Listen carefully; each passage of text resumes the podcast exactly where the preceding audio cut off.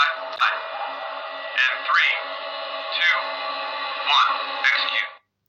Project U Podcast, episodio 42. L'uomo nell'arena.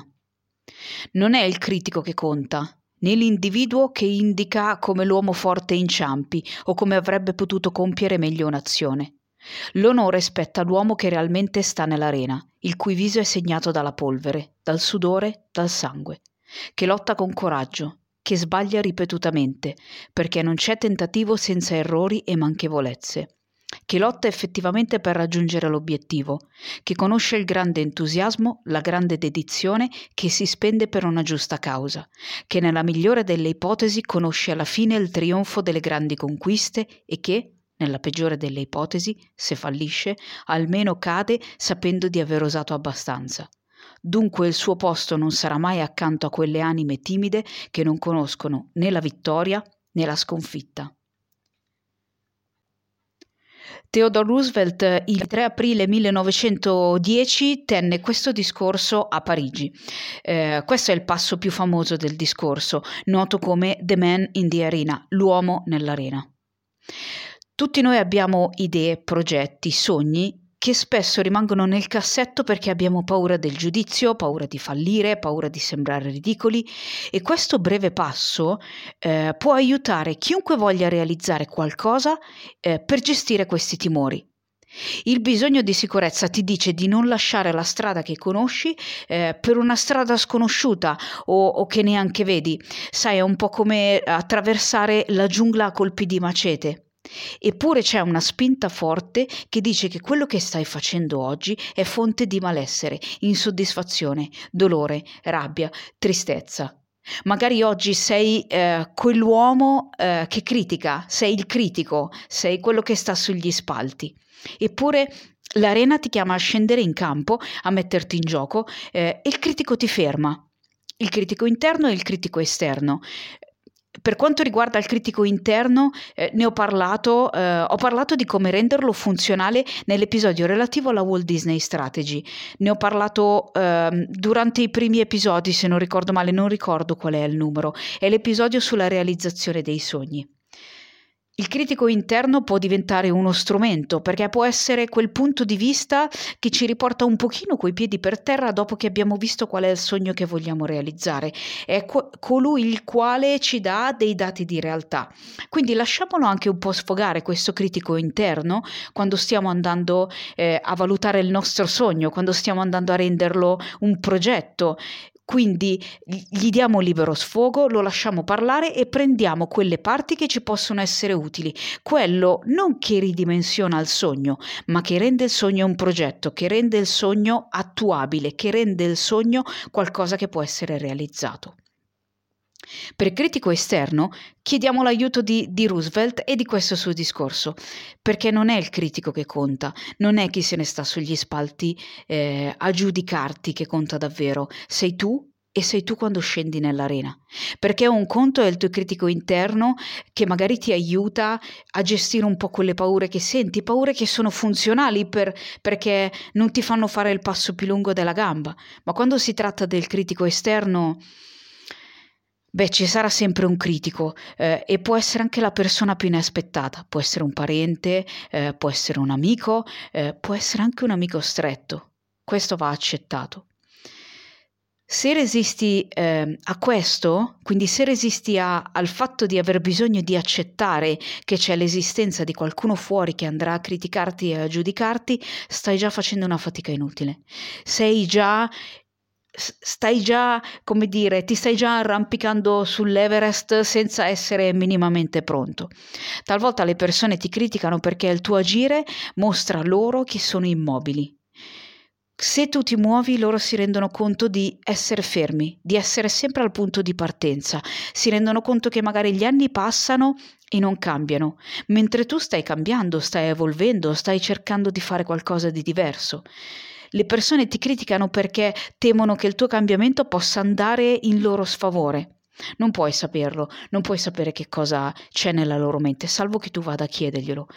E puoi farlo. Magari si tratta di persone molto strette per cui hai bisogno di instaurare una comunicazione che sia chiara, che sia empatica, una comunicazione che sia intima e che ti permetta di capire che cosa sta succedendo. Se ti criticano eh, gratuitamente, se ti criticano perché è un problema loro o se ti criticano perché magari vedono un punto di vista che tu non vedi, potrebbero diventare fuori, come dire, quel tuo critico interno, potrebbero aiutarti, ripeto, a prendere un punto di vista che non avevi preso in considerazione.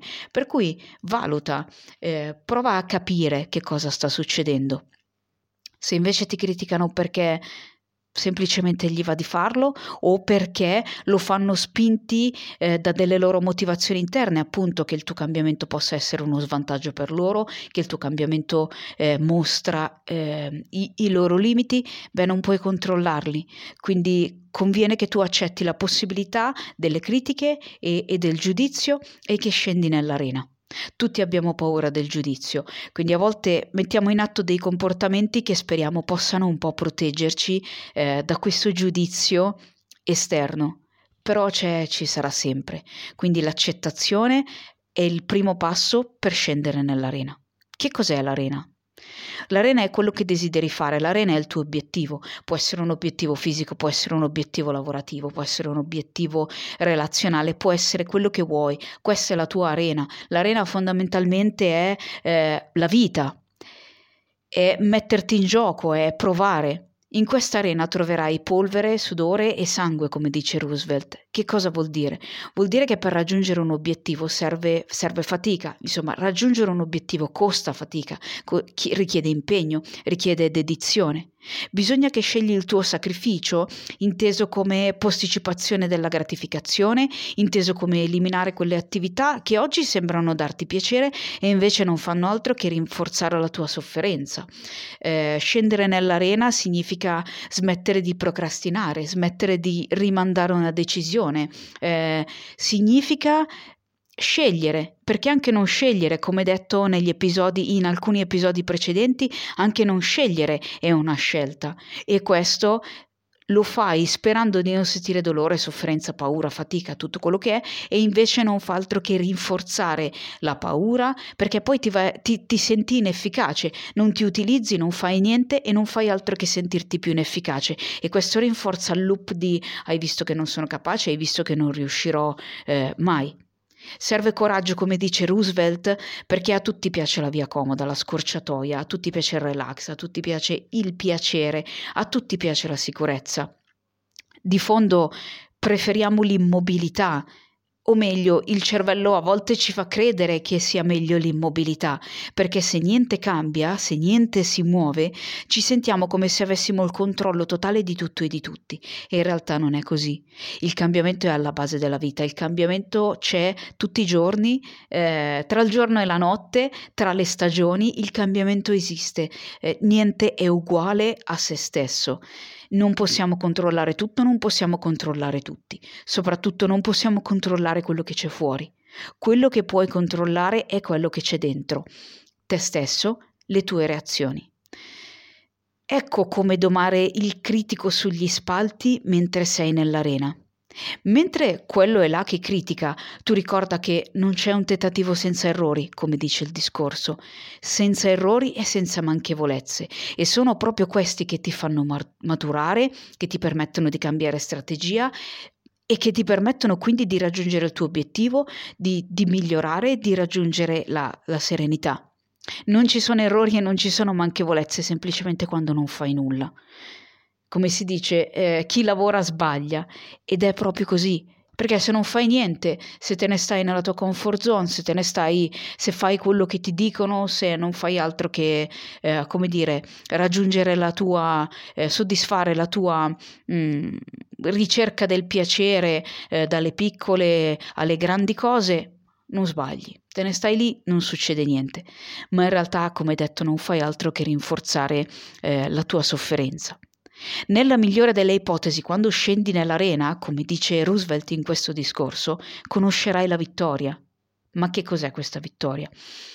Magari ti sei posto un obiettivo fisico e riesci a raggiungerlo, ecco la tua vittoria. Eh, allenarti, dimagrire, qualsiasi cosa. Magari vinci una competizione perché il tuo obiettivo era eh, quello di vincere un, una gara, una qualsiasi gara magari è un miglioramento nella tua posizione lavorativa, perché eh, nel contesto lavorativo c'erano delle aperture, delle possibilità, come dire, di fare carriera, quindi di guadagnare di più, ma non tanto per guadagnare di più, per magari essere più eh, efficace eh, nel prenderti cura della, della, tua famiglia, mettiamola così, o anche solo di, di, te stesso.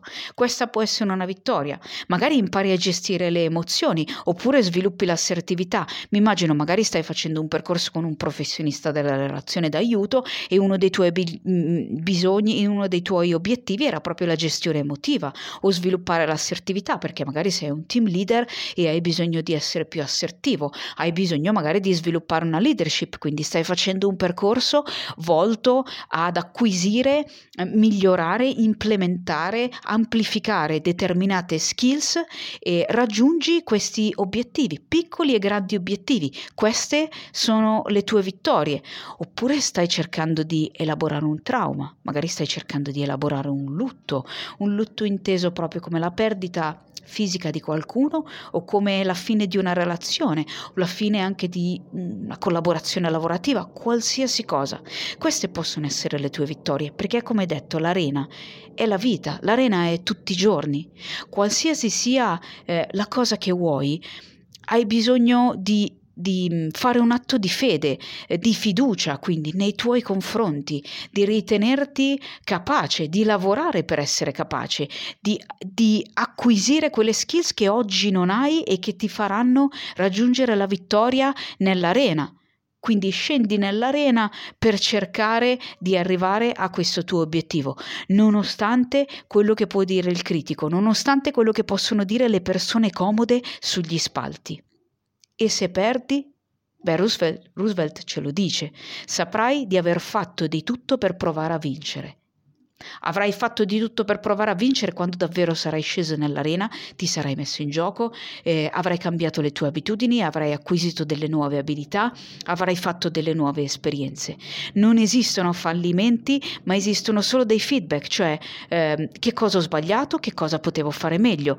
Non esistono fallimenti, ma esiste arrendersi e mollare il colpo. E questo l'uomo nell'arena non lo fa, perché nel momento in cui ci metto tutta me stessa per cercare cercare di raggiungere un obiettivo e non ce la faccio e fallisco in realtà ho un'esperienza di riferimento, mettiamo un'esperienza più che un'esperienza di riferimento, che mi permette di andare ad aggiustare il tiro, la posso guardare in maniera oggettiva, la posso guardare con distacco, la posso guardare da un'altra prospettiva per capire dove ci sono stati degli errori e come posso andare a migliorarli, come posso evitare di ripeterli la prossima volta. E questa non è una sconfitta, la sconfitta è lasciar perdere, la sconfitta è alle volte anche neanche iniziare, la sconfitta sconfitta è che mentre sei a metà strada perché ci sono degli ostacoli e perché stai facendo fatica, lasci perdere. È questa la vera sconfitta, mollare il corpo, arrendersi.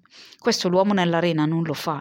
Chi vuole migliorare dell'1% ogni giorno non lo fa, lo fa il critico, perché il critico è andato a sedersi sugli spalti, la persona comoda se ne sta sugli spalti ed è facile eh, da lì criticare gli altri, parlare male degli altri, notare eh, come eh, gli altri mh, mm, cadono, come inciampino, questo dice il discorso, l'individuo che indica come l'uomo forte inciampi, come avrebbe potuto compiere meglio un'azione. Sta di fatto che però questa persona che se ne sta sugli spalti, alla fine non è nell'arena. È facile così, Andy Frisella nei suoi eh, podcast racconta di come le continue critiche l'abbiano motivato nel suo viaggio imprenditoriale, soprattutto all'inizio, e di come lo motivino ancora oggi. Oggi magari ha meno critiche, o meglio, eh, se ne infischia un po' di più nelle critiche, ma all'inizio lui racconta, all'inizio quando aveva aperto il suo primo negozio di integratori, di come tutti gli dicessero di cercarsi un lavoro vero, di lasciar perdere quel negozietto, che non ce l'avrebbe mai fatta, e lui utilizzava queste critiche come, come benzina eh, per il suo motore. I grandi campioni lo fanno, sfruttano quello che può sembrare un ostacolo come una sorta di catapulta, come un trampolino, perché come detto in apertura, tanto il critico ci sarà sempre, tanto la persona comoda seduta sugli spalti che indica come avresti potuto far meglio ci sarà sempre. Sta di fatto che non l'ha fatto colui che ha fatto meglio può essere magari un coach, eh, qualcuno che ci è già passato, in realtà non è che sta a criticarti, ti aiuta a vedere la via, ti aiuta in quelle tecniche, in quelle strategie che possono davvero aiutarti a fare meglio. Non ti fa una critica, ti aiuta a costruire un progetto, ti aiuta a vedere la strada che oggi non vedi, ti aiuta ad aprirti la via mh, mm, nella giungla, perché magari c'è già stato, quindi sa che cosa vuol dire essere nell'arena non se ne sta lì come una di quelle anime timide che non conoscono né vittoria né sconfitta, perché queste anime timide se ne stanno lì sedute e non fanno niente. Quando hai una giornata no, rileggi questo breve da- discorso di Roosevelt, perché ti ricorderà che l'onore va a chi prova, a chi si mette in gioco, a chi dice no alle pressioni sociali, alle pressioni dei pari, come dice Andy Frisella, quelli che gli dicevano di chiudere quel suo negozietto e di trovarsi un lavoro vero. Um, c'è chi sceglie di abbandonare la maschera e di essere se stesso è dura, è difficile, eh, no, non tutti i giorni avrai voglia di farlo. Quando perdi un po' la rotta, questo discorso, ma non solo questo, anche il discorso dell'ammiraglio McRaven ti può aiutare. Può aiutarti a riaccendere la motivazione, anche se io sono una grande fan della disciplina più che della motivazione, ma la motivazione ci serve. Ci sono delle teorie sulla motivazione per cui più crediamo che un nostro comportamento attivo possa portarci a dei risultati, più saremo saremo motivati ad avere un comportamento attivo, positivo, proattivo e quindi ottenere risultati. Sono tutti dei loop che vanno a rinforzarsi, esattamente come quei loop negativi che oggi stai andando a rinforzare, puoi rinforzare tutti i loop positivi. Questo è l'uomo nell'arena. Ecco perché l'onore va all'uomo nell'arena, perché a starsene seduti lì nel piattume, nell'immobilità, siamo capaci tutti. A sprecare il tempo sono capaci tutti, mentre a dare valore a ogni singolo secondo di cui è composto un minuto serve coraggio, serve sudore e serve disciplina. Oggi è un episodio un po', come dire, motivazionale più che di tecniche o di strategie, ma a volte abbiamo bisogno anche di questo, perché ogni, ogni tanto ci perdiamo, ogni tanto inciampiamo e ci sono quelle giornate che sono più no delle altre. Quindi abbiamo bisogno di richiamare un pochino eh, la nostra motivazione, abbiamo bisogno di richiamare un pochino l'uomo nell'arena che abbiamo dentro, abbiamo bisogno di zittire un pochino il critico, abbiamo bisogno, come dice Pedro Sculian, di andare a metterlo nel bagagliaio e di rimetterci alla guida della nostra auto. Serve, ripeto, coraggio, sudore e disciplina per essere l'uomo nell'arena, per raggiungere risultati e a volte anche per non raggiungerli, ma grazie a questi piccoli inciampi possiamo ricominciare per migliorare. È così, è la vita. La vita è l'arena e l'arena è la vita, non possiamo fare eh, niente di diverso. E con questo sono arrivata alla conclusione di questo 42esimo 42esimo scusate, episodio. Se qualcosa ti è stato utile o pensi possa essere utile a qualcuno che conosci, puoi condividere l'episodio, puoi lasciare una recensione su Spotify o sulle principali piattaforme eh, di podcast Puoi seguirmi sui social, sia su Instagram che su Facebook come Project U Italy o come Project U, o il mio profilo personale come Valerie Su. Puoi acquistare, se vuoi su- supportare questo podcast, il mio ebook Factory Survival Manual su Amazon. È un piccolo manualetto per operare al meglio delle tue possibilità in ambito lavorativo e ha qualche suggerimento che può essere anche portato poi nella vita di tutti i giorni.